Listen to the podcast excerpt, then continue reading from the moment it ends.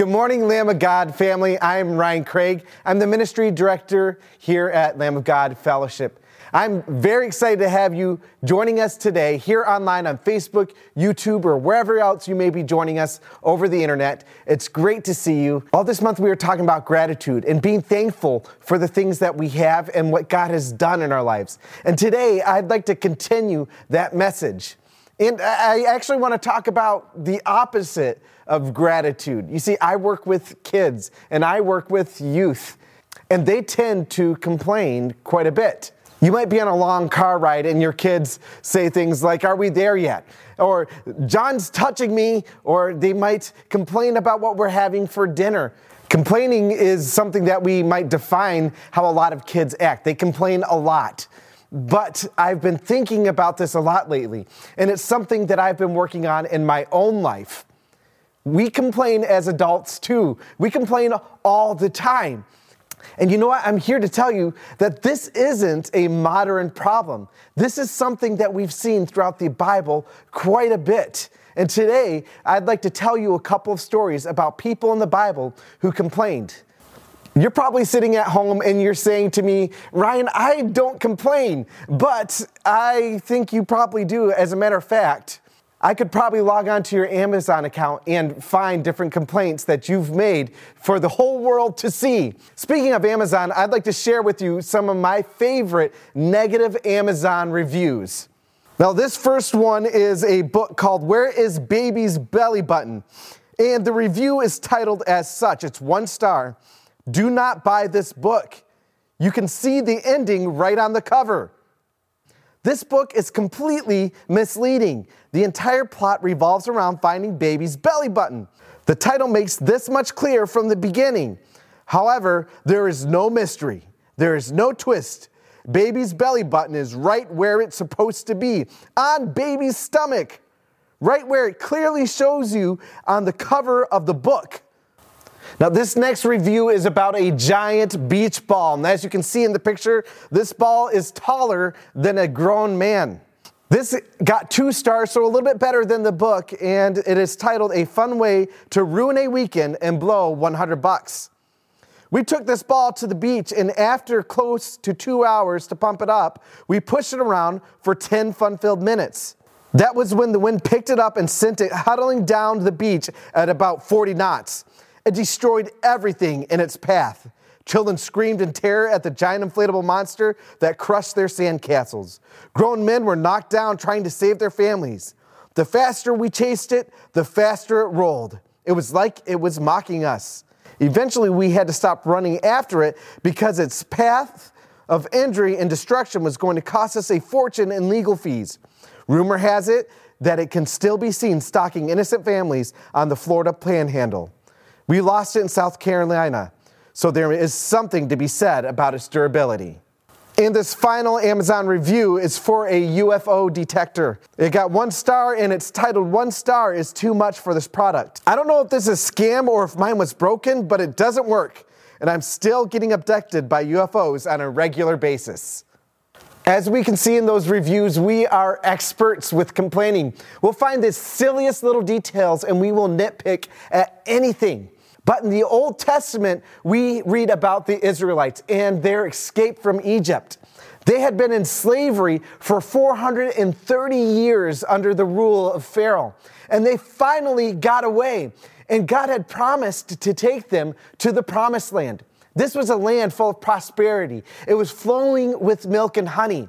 They were on their way, and it was only going to take them two weeks. However, it ended up taking 40 years. So, why did it take 40 years? Well, they had a problem with complaining. And I'm going to list some of these complaints here. And if you check out the notes on our app, you're going to see scripture references for all of these complaints. They complained that Moses talked about the promised land too much while they were still in slavery, and that made Pharaoh more difficult on them. They complained about their food and their water. They complained that the water was too bitter. They complained about Moses' leadership and the things that he did. And they were constantly complaining. And they complained so much that God began to punish them. God made things really hard for them and he kept them in the desert for 40 years. And eventually, God sent out a bunch of snakes into their camp, and the snakes began to bite people and poison people. And there was only one way to resolve this. God commanded Moses to make a bronze serpent and put it up on a bronze pole. And this pole, as you can see in this picture, kind of looked like a cross. They then looked at this serpent and stared at this serpent, and anybody who had been poisoned was healed. When we start to complain about our difficult situations, our jobs, our families, our relationships, the people around us, there is a different pole. There is a different cross that we need to look at. We all know the scripture John 3:16, but the two verses before that say this, just as Moses lifted up the snake in the wilderness, so the son of man must be lifted up, that everyone who believes in him may have eternal life. When life is hard, when, when we want to complain, and when we are making things more difficult on ourselves, there is only one thing that can turn it all around, and that is the cross. And that is Jesus, the sacrifice he made for us. And when we put our eyes on him, everything changes. Our whole outlook changes. We begin to feel that joy and that peace. The Bible gives us another example of somebody who had been through some difficult things. But this person didn't respond as the Israelites did. This person responded with joy in a situation that would make all of ours look pretty small. I'm talking about Paul. You see, Paul and Silas were out preaching, and there was a woman who had been possessed by a spirit, and this spirit could predict the future. As Paul was preaching, the woman kept interrupting, and Paul finally got frustrated and he cast the demon out of the woman. He was then arrested because he lost money for the slave owners. And he was beaten. And him and Silas, they were put in jail. This jail probably wasn't like modern jails. It was filthy, it was wet and damp and cold. There was rats everywhere. And they were chained up and they had been beat up. Most of us in this situation, we'd want to complain. We would say, hey, can't we get a nice bed in this place? And where is the toilet? And I want something better than some moldy bread and some dirty water to eat. But Paul and Silas, they didn't complain. The Bible actually says they began to sing hymns and they began to worship. And when they did that, the ground began to shake and the doors flew open and they actually had an opportunity after this to go and share the gospel with the jailer and his family, and they were saved. While Paul was in prison going through all of this, he wrote a letter to Philippi. He wrote the book of Philippians. And Paul writes in Philippians 2 14 through 16 Do everything without grumbling or arguing, so that you may become blameless and pure. So here's Paul sitting in this disgusting prison and he's commanding us not to complain or to grumble. Whenever I'm talking with your children and I'm teaching them a new subject, I like to relate it to the teachings of Jesus. I want them to hear what Jesus has to say about any given situation. Jesus, he dealt with complaining quite a bit. People were always coming to him with their complaints, and he always reacted by correcting them. I'm going to give you a couple of my favorite examples of complaints that Jesus received and how he responded to those complaints. There was a man who complained about his inheritance, and he wanted his brother to split it more fairly with him. And he cried out to Jesus and asked him to command his brother to do just that. I love this because we have a tendency to complain about people who have it better than us or how our lot isn't fair in life and we're not getting as much as the next guy for the amount of work we're doing. And Jesus, he corrected this man and he taught this man not to complain about this situation. I actually love what Jesus said to the man. He said, Man, who appointed me as a judge or an arbiter in this situation? I also love the story about Mary and Martha and Jesus coming to visit them in their home. Mary was running around and she was doing the thing that a lot of us do when we have company over. She was cleaning, making sure everything was perfect and ready. And here was Martha sitting at Jesus' feet and just listening to him talk. And Mary complained to Jesus about Martha and how Martha wasn't helping and there was so much to be done. And Jesus corrected Mary in this situation. He said, Martha, Martha, you are worried and upset about many things, but few things are needed, or indeed, only one. Mary has chosen what is better. I'm sure none of you have sat at work and complained about the amount of work somebody else was doing. You thought you were carrying more weight or doing more in that project. And some of us, we've been through school and college, and we've, we've complained about the other student who just seemed to walk into the group and sit there while you did all of the work and you made the PowerPoint and you've got a great grade. And this guy, he just got a free A for sitting there and doing nothing. Again and again, people came to Jesus with complaints, and every time he taught them a better way of thinking. We all have things that we complain about. We complain about each other. We complain about our kids and our spouses and our jobs and our financial situations. We, we complain about our boss and we complain about politicians. We complain a whole lot. But today I, I want to talk about something specific. I want to talk about how we handle complaints as it pertains to other people. Many of you have heard me teach this many times if you've watched my videos that we have with the kids ministry. In the book of Matthew, verse 22, 36 through 40, we have a man who comes to Jesus and he asks him what the most important commandment is. And Jesus says that it is this to love the Lord your God with all your heart, with all your mind, and all your soul. But also this to love your neighbor as you love yourself. You see, Jesus commanded us to, to love God, and He commanded us to love your neighbor. And there's a third thing in there. He commanded us to love ourselves. You see, if we don't love ourselves, how are we going to love our neighbor? So if you find yourself complaining about another person, you need to look at yourself. Do you love yourself? Do you realize who you are? You're a child of God. He's invited you to his table. He wants you. He loves you and he cares about you. And I, I know that you've messed up. I know that you've sinned. I know that bad things have happened to you and that you're broken and you're hurt. But that's okay because Jesus did something amazing. Jesus came to this earth and he lived a perfect life. He never sinned, he never did anything wrong. And he allowed himself to be captured and he laid down his life and he took your punishment.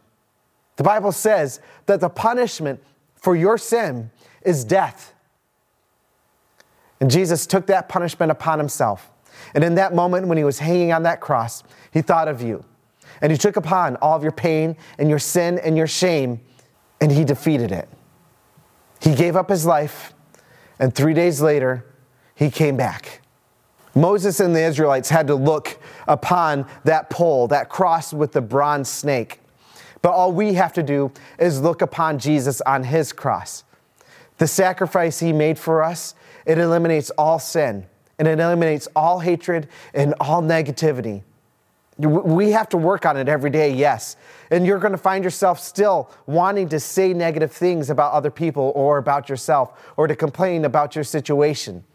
Paul also wrote in Philippians 4 8, and now, dear brothers and sisters, one final thing fix your thoughts on what is true and honorable and right and pure and lovely and admirable. Think about things that are excellent and worthy of praise. And I'm telling you, something that is excellent, someone who is worthy of praise, is Jesus and what he did for you. If you think about these things, then your life is going to be transformed. Everything is going to be so much better. Finally, I want to address a couple of things that have to do with a lot of our lives, particularly right now. We complain a lot about authority, and I've had to correct this in my own heart in the past couple of months. Nobody's going to deny in the past several years that politics has become a very negative place. And we tend to complain about those who are in charge. And I'm not talking about a particular party. And if, and if through this you think I'm talking about you, then you might need to do some thinking here. And if while I'm talking about this, you think I'm talking about the other party, you need to realize I'm also talking about your party. We've seen on the news and social media people complain about Barack Obama or Hillary Clinton or President Trump or President Bush, Joe Biden, all of these people, we've seen a lot of negative things said about them. And I'm not saying that you can't disagree with those people. And I'm not saying that you can't speak out against the things that might not jive with what you believe. I actually think it's important to stand up for what you believe in. I think it's important for you to vote for your morals. However, we cross a line very often, Republican and Democrat. We complain about those who are in charge. We complain about our governor, whether it's our previous governor or our current. But the Bible is clear how we need to treat those in authority. We need to treat them with respect. And we need to love them and pray for them. So I've, I've made it a practice in my own mind over the past several years that people who are in authority, I want to think good thoughts about them. I still disagree with policies that they have. I still disagree with the way they conduct themselves sometimes. But I find myself having a lot more joy and peace in my own life and complaining a whole lot less when I'm intentional about choosing positive things about these people. Because here's the thing Jesus didn't just die for us, He died for them too. And Jesus just doesn't love somebody who's a Christian, but He loves everyone. 1 Timothy chapter 2 verses 1 through 4 says, "First of all then I urge that supplications, prayers, intercessions, and thanksgiving be made for all people, for kings and all who are in high positions, that we may lead a peaceful and quiet life, godly and dignified in every way." This is good, and it is pleasing in the sight of God our Savior, who desires all people to be saved. I'm going to say that again who desires all people to be saved and to come to the knowledge of the truth. We need to be praying for our leaders. We just don't need to be praying for them, but we need to be loving our leaders. So every day I wake up and I remind myself to pray for President Trump. I remind myself to pray for Joe Biden. I remind myself to pray for Governor Whitmer. I remind myself to pray for all of these people. And even though I may disagree with them, I still want to think positive thoughts about them because Jesus loves them. And I want to have that same love that Jesus has. And something else I've been thinking about we sometimes can find ourselves, particularly to our spouses, complaining about our children. And this is something very near and dear to me as a children's minister. Children are difficult, believe me. I know. I know your kids, and they can be a little bit crazy sometimes, but I love it. Kids are wonderful and they are pure and they're amazing. And we have to remember that sometimes they just don't realize what they are doing. They're still learning, they don't have the knowledge and wisdom that we have. And the Bible actually is very clear with how we need to think about and treat our children.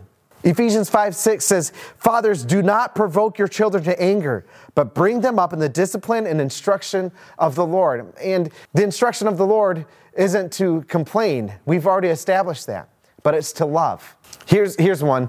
Uh, this, is, this is one I'm sure none of us husbands ever do. Um, we, we need to make sure we're not complaining about our spouse. I never complain about my wife. Okay, maybe I have complained about her in the past, and I'm sorry, honey. But we need to not complain about our spouses. I've actually heard some of you do this before, and I'm guilty of it too. But the Bible says a whole lot about how we need to treat our husbands and our wives. It says, likewise, wives, be subject to your own husbands, so that even if some do not obey the word, they may be won without word by the conduct, of their wives. And it goes on later on Likewise, husbands, live with your wives in an understanding way. Show honor to the woman as the weaker vessel, since they are heirs with you of grace of life, so that your prayers may not be hindered. We need to respect our spouses. We shouldn't be complaining about them, but we should be defending them and we should be loving them. And husbands, we need to be defending our wives and we need to be leading them. We need to honor each other. So, as we wrap up today, I want to remind you of this very important thing. Look to the cross. When you do that, those things that are wonderful and pure and holy will begin to invade your thoughts. When you look to Jesus and you read his words, when you spend time in prayer with him, everything's going to change.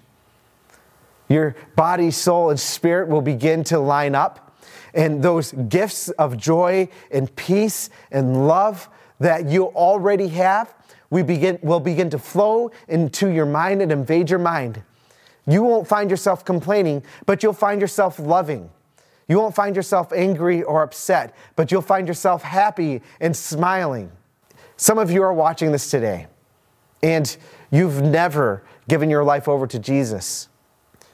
You've thought, I just need to, to get better first.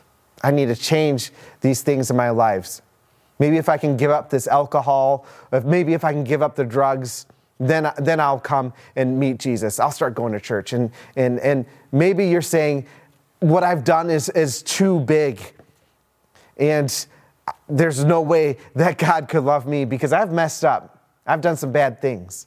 Well, I want to tell you right now that those are lies. You see, Jesus wants you and he wants you now. And there's no sin too big. Jesus defeated death. He came back from the grave. If he defeated that, don't you think that he can break your addiction? And if Jesus loves you so much that he died for you, that he gave up his life for you, don't you think that he doesn't see that sin, but he sees you? Today, I want to give you the opportunity to give your life to Jesus. If you're sitting in your home and you want to do that today, I want you to bow your heads and close your eyes right where you are. And I want you to pray a prayer very similar to this Dear Jesus, I love you and I believe in you. I believe that you're the Son of God. I believe that you gave up your life for my sin. And I believe that you came back to life three days later. And I'm sorry. Please come into my life. And I promise to live for you forever. Thank you, Jesus. Amen. Now, I say this to the kids every week. If you said that prayer, you're a Christian. And I actually do want you to leave a comment down below and let us know. We want to know if you just made the most amazing decision of your life because we want to be there to celebrate with you. And we want to talk to you. And we want to invite you into our family and get to know you a little bit better. You guys, I'm so glad that I got to share this message with you this week because I am thankful for everything God has done. I'm thankful for all of you. I'm thankful for the people that He's put in this world. I love you guys. And we'll see you guys next week.